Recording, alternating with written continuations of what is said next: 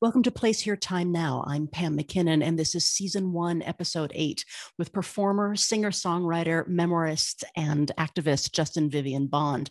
This was recorded in person on Friday, June 18th, 2021, when Chris Chen's play Communion and Heather Christian's Animal Wisdom were streaming to ACT audiences. Now, before we listen to this rare one on one conversation, I want to personally thank ACT's video content producer, Beryl Baker, who has been such an important maker of this podcast as project manager and editor and true collaborator through the entire season. These conversations owe a great debt debt to Beryl. Thank you. Hi, welcome to Place Here Time Now. I'm ACT's Artistic Director, Pam MacKinnon. I sat down with Justin Vivian Bond on June 18, 2021. I felt a little starstruck as I'm a big fan, but also shy to be in person with anyone really after all these many months living over Zoom. But we persisted. Justin Vivian Bond has appeared on stage, screen, TV, nightclub stages, most notably a decades long residency at Joe's Pub at the Public Theater in NYC and in concert halls worldwide. Their memoir, Tango, my Childhood Backwards and in High Heels won the Lambda Award for Transgender Nonfiction. They are the recipient of an Obie, a Bessie, and a Tony nomination, as well as an Ethel Eichelberger Award. And if you don't know Ethel, please look him up, a downtown stalwart performer and activist. Vivian has a master's degree in live art from Central St. Martin's College in London and has taught performance composition and live art installation at NYU and Bard College. They have been at the forefront of trans visibility and activism since the early 1990s. My conversation was taped as a companion piece for ACT's one week release of the archival capture of the 2010 musical Armistead Maupin's Tales of the City to address the outdated and harmful casting at the time time of a cisgendered woman in the role of the iconic trans character, Mrs. Madrigal. But we talked about lots of stuff. Here we go. Yeah, I guess we should introduce ourselves, right? Okay. Hi, I'm Pam MacKinnon, and I'm Artistic Director of American Conservatory Theater, ACT in San Francisco. And I'm Justin Vivian Bond, and I'm a performer uh, in cabaret, live theater, everywhere, really. And right now we're in San Francisco because you're performing. I'm playing this, at this weekend. Playing at Feinstein. At the Nikko. Yeah, it's very exciting. And and is this part of a, a, a multi-city tour? Is this? No, it's just you know um, they contacted me and asked me if I would come, and this is my first group. I did a live show in March, but this is my first real show with a paying audience night after night.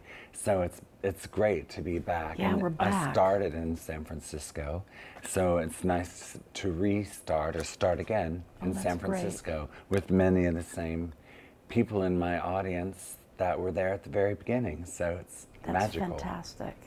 And you, you you mentioned to me that there were some there's some hugging like people seem to seem to be back in a big visceral yes. way. I just walk in and say, touch each other, touch each other, and I try to touch as many because I run around and touch people because I um, I was afraid I was I'm single, so single during the pandemic was just me and my cats. I was uh, I was feeling a little undernourished Yeah. physically. I get that. I get that. And so maybe maybe we can actually start by talking a little bit about San Francisco. Mm-hmm. What you loved, past tense about it, what you love about it. I read somewhere that in I think '89 you saw um, HomoCore. Yeah. and and was that was something of a revelation. So 1989, uh, an arts music performance festival on York Mission Street, Theater. New York. Yeah. Um, and I wonder. I mean, I'm just sort of interested in talking about those moments of like hits of inspiration, hits of. Ultimately, I want to talk a bit about trans representation, trans vis- you know visibility in performance on the stage.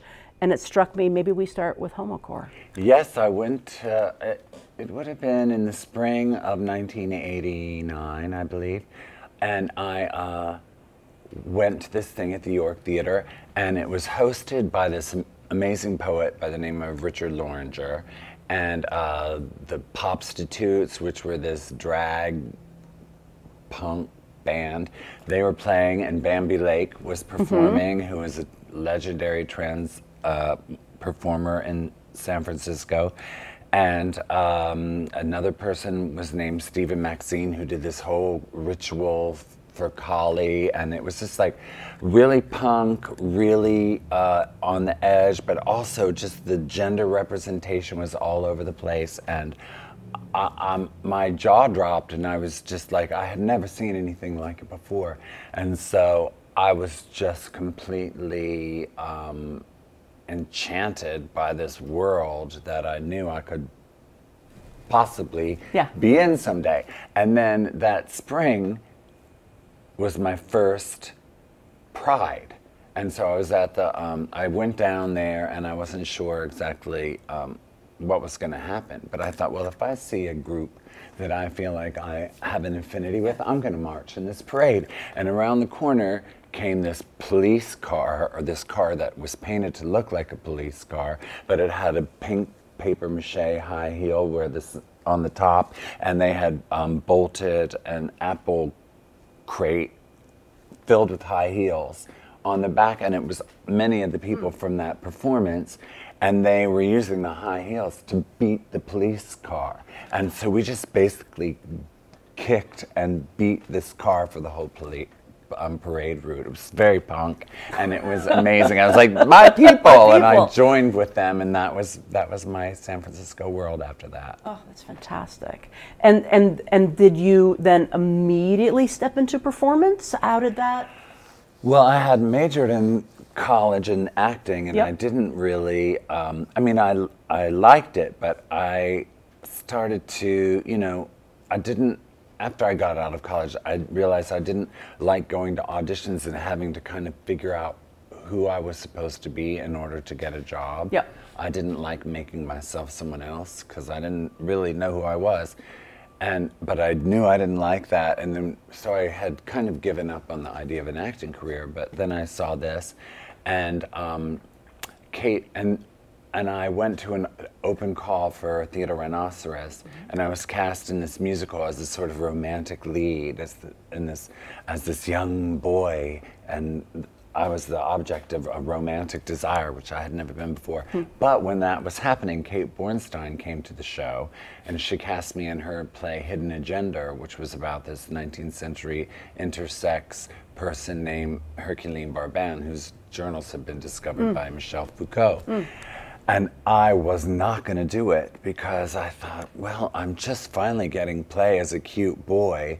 Um, and once I do this, everybody's going to know I'm trans and I'm not going to get any action. I thought I would never get any action, you know? Yeah. But I had this cis straight roommate at the time who read it and he's like, it's an amazing play and you really need to do it. And I did it. And then, of course, it changed my life. I came out as trans and I found out that people still did desire me. And um, I went on with my career as a performer, but sort of just with agency in a way Yeah. that I didn't feel I could have in this sort of mainstream. Right.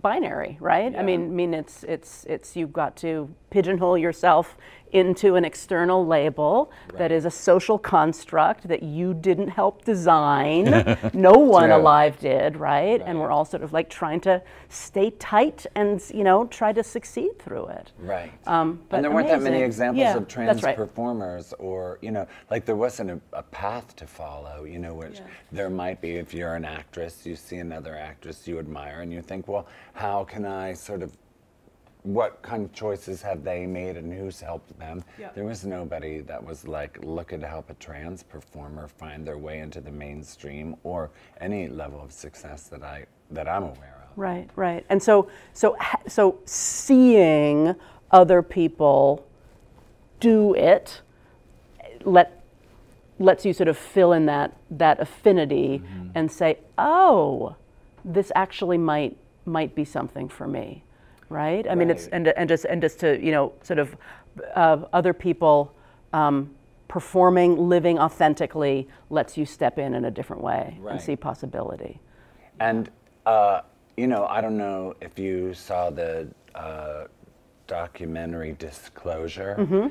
Um, that that was such a powerful thing for me to see because all of these sort of performers who are now sort of mainstream, Mainstream. people like uh, Laverne Cox, who's moved to San Francisco. I mean, no, she moved to New York the same summer that I moved from San Francisco to New York, and she's had this career, you know. And she and Candis Cayne and a lot of the people, they have worked in this way that I did not work um, because I made up my mind that I was going to just do my own thing, you know. So I did Kiki and Herb, and I did my own cabaret career, and I went to various places doing all of that because I thought, well, I'll just write roles for myself. Right. And um, and I didn't ever consider doing the things that they did. And then when you see them talk, and then the reason being because I didn't want to play a transgender prostitute, I wanted to play a glamorous grand dame, you know. And they did this work mm-hmm. that was so impressive because they have a more of a fortitude than I could ever mm. muster. Mm. I could never have um, put myself in those situations because I don't think I'm strong enough. Their strength was so impressive. And um, so then by being so strong and being in those roles, they learned how to be in front of a camera and, Yeah. and, and all of that, which I don't know that I, I mean, I have learned it, but to be given those parts, like actors do to develop your craft, was not something that was easily accessible for trans people. Right, right. And so and so so writing, creating your own work on your own terms in smaller spaces and then slightly larger, slightly larger, slightly larger. Right. And then and then the mainstream I mean didn't open up for you, but you It almost did, yeah. but I ran away. Okay. Because after we did Kiki and Herb on, Broadway, Broadway. and we did Carnegie Hall, and we came here, then we were invited to, um, we were invited, and this was in the mid 2000s. If you remember Perez Hilton, Mm-hmm. he was so huge, and he was the supporter of Britney Spears Yeah. and Amy Winehouse, and he wanted to champion Kiki and Herb. And um, our producers who had brought us to um, ACT, they were sort of into the idea that we would have a press conference and announce a tour with um, Perez Hilton. And I thought, if I do this, this is going to be my life. I'm going to be Oh, that's interesting. forever Yeah. this character. Yeah. I'm that's the only thing people are going to know me as. And so I had about 3 hours to make a decision and I said no, and that was the end of Kiki and Herb for many years. But that would have been a mainstream thing, but I just wasn't prepared for that. Yeah, yeah, and not and, and not prepared for that because um, you knew that there were other creative things that you wanted to do. You knew that that character Yes. had she had run her course. She had run her course, and I I also don't like that much attention. Yeah. And I I want and if I am known for something, I want it to be something I'm proud of. Yeah. They asked me to be on um, one of those uh, shows where they make cost outfits for people. The style one Yep. with um, Heidi Klum. They wanted Yep. to me me to be dressed by one of the designers, and I was like, I do not want to ever walk anywhere and have somebody go, "Oh, you're that drag queen that was on whatever that show Nice. was." I didn't Yeah. want that. Right, the Learning Channel. Yeah. I wouldn't mind being known for being on the Learning Channel, but but I was like, I don't want to be at a mall and have someone yell that at me. Yeah, no, a little bit creepy. If they were like, I saw you on Shortbus, sure, but Oh, what an amazing movie. Yeah. Yeah, yeah. And and um, um, John John Cameron Mitchell. Uh, so you so you landed in New York mid '90s. That's when I yes, I went there in 1994. Okay, I'm 1995. Um, how would you describe? Because I, I mean, I'm, I'm just sort of thinking of like I don't know, um, like people like to describe and and and, and label things. Um, like the downtown we talked a little bit about San Francisco, but then you hop to New York and like the downtown culture, the downtown scene.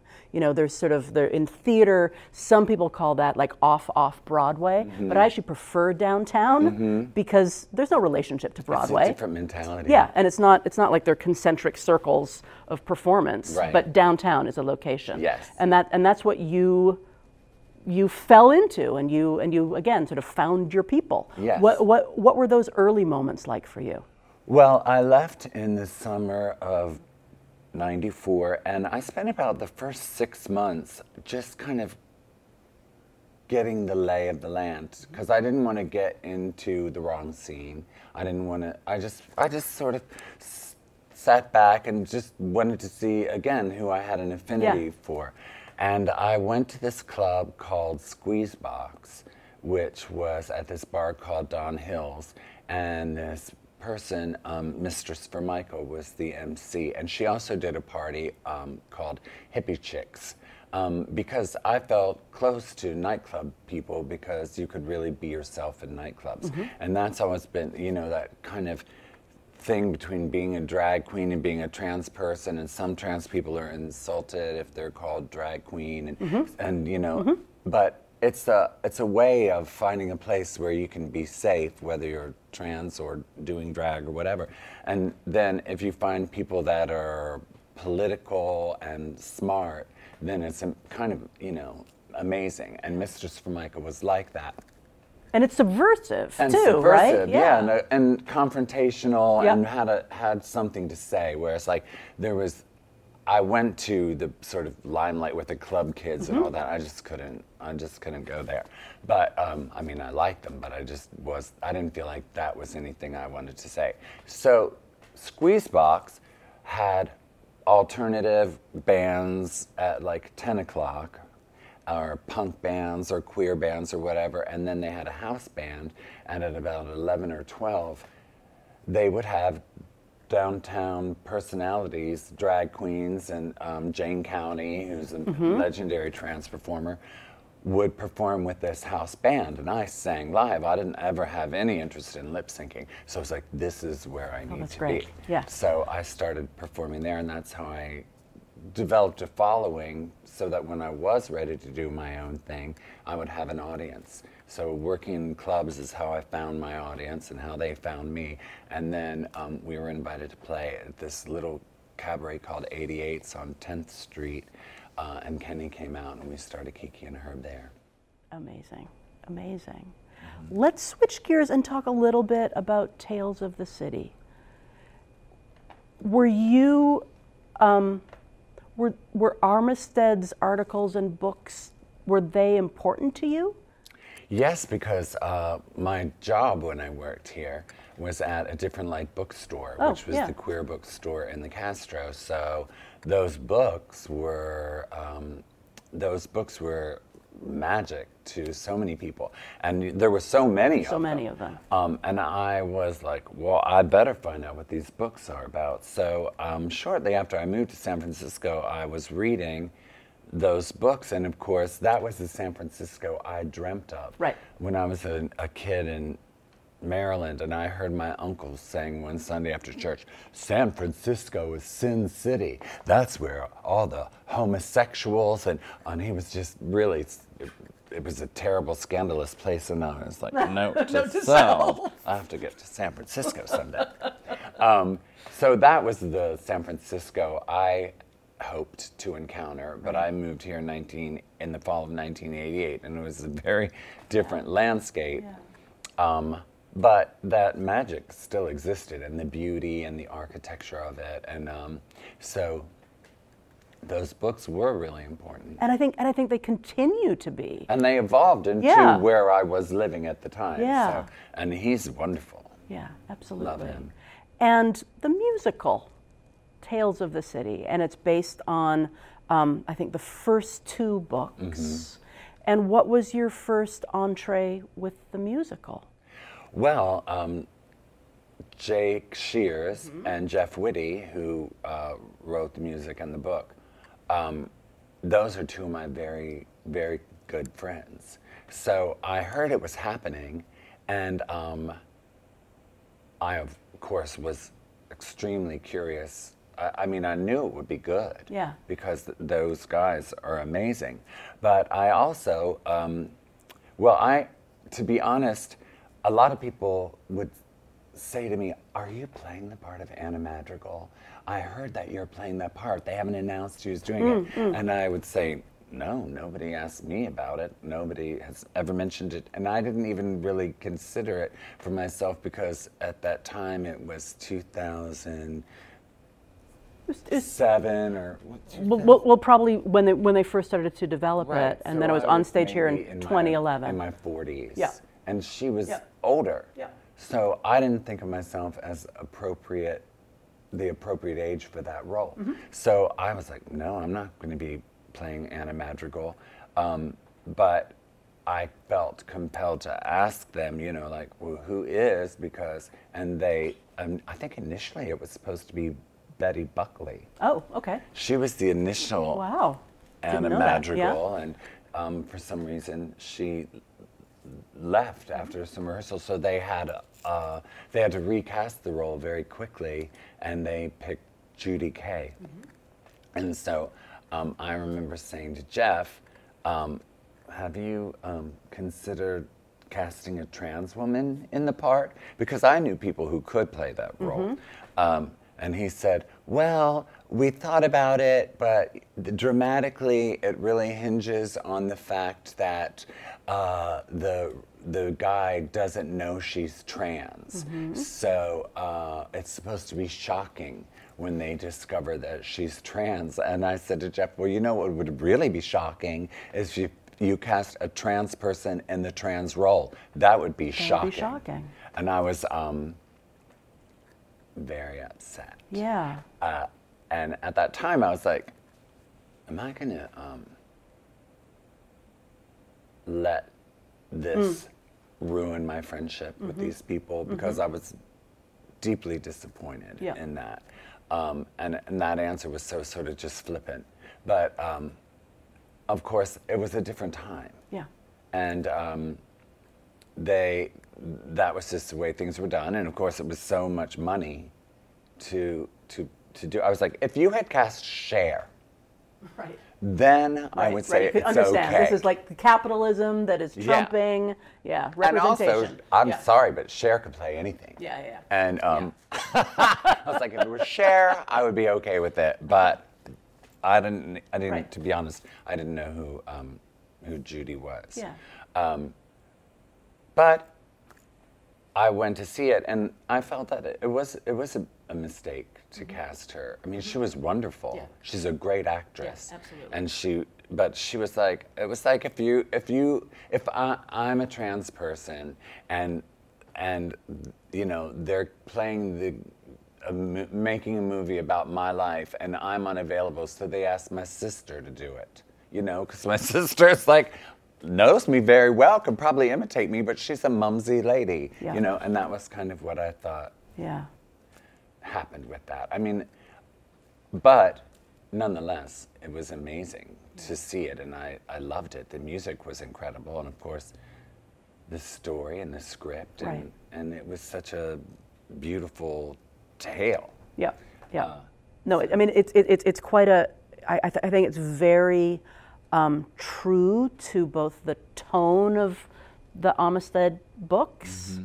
and those characters are just filled with like buzzy, you know, sort of moments of near crisis, but joy is always around the corner. Right. Like the city takes care of them Yes. and and and that's really joyous Yes. and, and and and and maybe fantastical but but but it feels really complete Mm-hmm. and and it makes sense that it, it lends itself well well to a musical because Right. joy's around And the, the corner always yeah the casting was great was fantastic. Yeah. I yeah. mean, I thought everybody was wonderful. I just thought Mary Birdsong was so great and Yeah. funny, and um, right Betsy Wolfe right was yeah right. our navigator Yes, our, yeah I love Betsy Wolfe, and I thought she was fantastic in it, and that's a hard part. yeah And she Well, ingenue types always are, right? Right. It's sort of like you're the naive. Everyone else gets to be gritty or funny, and you just have to ping pong your way through Yeah. and somehow grow by the end. Uh-huh. Yeah. But okay, so so going back to so cast. So this is 12 plus years ago, 10 years ago. But by the time it's on the Geary stage, and um, so a cisgender woman is cast as this iconic trans woman from from these books. Um, you know, also Olympia Dukakis, right? Cisgendered so people woman. were used to. People are used to it. Um, but but but but you had a visceral response. You had you were harmed, disappointed, upset by it, mm-hmm. and you and, and and you you know you just you just told me that that you know is this going to break a friendship? Is this going to? So how did you sort of navigate through it, or was it just a matter of this is this is uh, an expensive show. This is commercial. Even though I know people who could play it, mm-hmm. Even though people think I could play it, though I'm too young. But, th- but this is Maybe the way. I was too young, Yeah, but I thought I was too young. But this is sort of the way of the world, and we're mm-hmm. sort of, at least at that point, maybe, maybe that's that's where you live with it. This is the way that mainstream casting goes. Well, I think that also has to do with the fact that I had been alive for 40 some years, so I was used to being marginalized. Yeah. I was hmm. used to that. I see what that's you're saying. how things were. Yeah. I mean, that's how it was in my family. Yeah. That's how it was in my profession. I just would retreat and do my own thing, which is how I, how that's my my survival strategy. Yes. But there's a whole younger generation of queer, and I was a queer radical myself, Right. you know, still am. But I also just couldn't, you know, you can only get so upset about so many things, especially if you're, once you have a life to support. When you're young, you can just go out in the streets and do all that stuff, which is what we did. But this whole younger generation of queer people, they really have a lot more of a, they they came into it mo much more entitled. I didn't have that Yeah. entitlement as a trans person. Yeah. I just didn't even. I mean, hopefully, I paved the way so that they would feel more Yes, that's right. When people talk about young queer people that are so woke and are so obnoxious, I'm like, thank God. You know, I'm for it. Um, so they were the ones that really raised the stink and started to, you know, bring attention to this and protest these sort of things. And I have benefited greatly from it. You know, they benefited from me, and I have benefited Yeah. from them. So it was uh, some amazing activists that really started, and things like that were what propelled them. Yep. So, as um, frustrating as it may have been, it ultimately, I hope, it led to change. Yeah, yeah. No, I think it has. I think it has. I mean, it just wouldn't fly anymore. No. Uh, you know, whether it's it's a, a you know a smaller theater or a larger theater or you know production aiming for Broadway or a film. I mean, it just it it just hopefully even if some decision makers have those blind spots still, Yeah, there would be enough to be like, voices. exactly. You can't do that. exactly. And so it's been interesting. And so then obviously when I was asked to play the Yeah, part 2017. and, and uh, on Broadway, Yeah. and I was finally the first trans woman to play that role, Yep. I feel like, you know, I brought something to it that nobody had ever really considered when they saw the other actresses play the part. And Yeah. so that was very exciting. Yeah, really exciting. Was that ever recorded? I think they filmed Must have, it. right? It must be somewhere.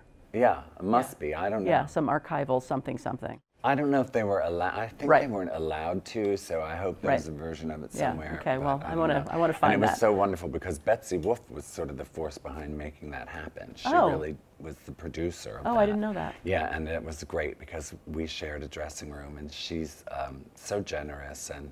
She's just such a great spirit. And then I got to meet all the people that, because there were many, many of the same cast Mm-hmm. from the original production in that concert, and they were all so lovely um, and good. And I was excited because I had seen them in the original production, and there we all were. And then I was playing that role, and at that point, I thought, you know, I was able to command that part. Yeah, yeah. So it was fun. And that was a that was a benefit concert. That was a, so like a, a, a one time It was only. a one-time only. Wow. On wow. Broadway, so Yeah. it was exciting. I think it was at the Music Box Theater. Okay. Yeah. Yeah. Nice big house. Uh-huh. Cool. Would you ever when you mentioned to me that that there was um, there was uh, the, the last time Rocky Horror was done on Broadway, people a- approached you. Would you would you ever want to do like an eight show a week Broadway musical run? Well, I don't know. When we did Kiki and Herb, we only did seven. Bravo. and that was very hard Yeah. because I was on stage for the entire Yeah, two and a half huge. hours. So I thought, oh, I will never ever do a Broadway show again. It's too hard. It's such hard work. But uh, you know, it might be easier if you're not on stage the entire time, and I think it might be nice.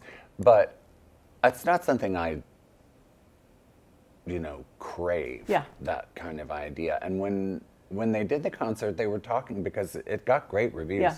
People loved it, and they were talking about ways of staging it. It was so fun to do it as a concert. Mm. Uh, and obviously it cost a lot less money. So there was some talk about maybe doing it off Broadway and Oh. staging it as a Like concert. minimally. Yeah. Yeah. Yeah, or, yeah. Um, but then it just sort of never happened. Yeah, I'm, I'm, I'm amazed that, I mean, it was done at ACT, produced by ACT. No commercial theaters were part of it, or no commercial producers were part of it. And it, it had a very successful extended run here, exactly 10 years ago, this July. And then, Then it just disappeared like The, mi- disappeared. into the mists of Avalon. yeah, which I sort of love about theater, Uh-huh. but you sort of, you know, Well, it's like that that the the image of you know San Francisco in the clouds. Yes. It's on the cover of one of those books where you just sort of see the Golden Gate Bridge Right. tipping. So it's a Little bit of Transamerica, yeah. It's there. yeah. Maybe the clouds will disappear and it'll it'll show up again somewhere like it is now. Right, right. Because I do think it is a, you know, that I mean, my, my I, I have a sister who's nine years younger than I am, and she went through those books as a teenager in suburban Buffalo, and just like it just felt like, yeah, I mean, just sort of like adult adult Oz, adult, you know, adult like find your family, adult, yeah.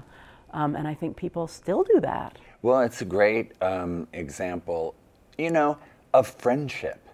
And they're really, I mean, it's usually, you know, romance or whatever, like the, the things that plots evolve around.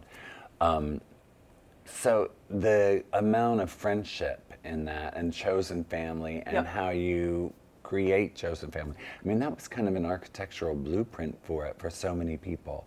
And um, that, I think, is its main power. Yeah, yeah. Well, you mentioned to me before we, we, we got on camera that, that you still think San Francisco is the place where you can have Thanksgiving with the most people. Yes. Like it's the place where those people are here. people who I deeply love and feel are family, and you know, I have my own family and that. But as far as like, it's lots of households where I could go and feel completely welcome and home for Thanksgiving is here in San Francisco. So great. Thank you. Yeah, thank you. yeah. Thanks for this conversation. Oh, I'm so excited that you asked me, and um, I'm really excited that people are going to see it again. Yes. And I'm happy for my friends who I, and I'm happy I maintained a friendship Yeah, with right, them. right, right. So, you know, I did not let that, Yeah. and be, I'm glad I didn't because they grew, I grew, Yeah. the, the production grew, and you can't grow if you're not engaged. Right. Well, and even you know, our, our having this conversation, you know, and talking about casting and talking about representation and talking about you know needing you know our industry, entertainment writ large, needing to make sure that every person can actually step in as their authentic selves Right. right and that's and that's whether that Well- is a performer that's whether that is an usher that's whether that is you know someone working in the marketing department like ideally these are workplaces creative spaces where you get to shine Well, and it makes, it's all about creating art, and it makes the art better. yeah yeah yeah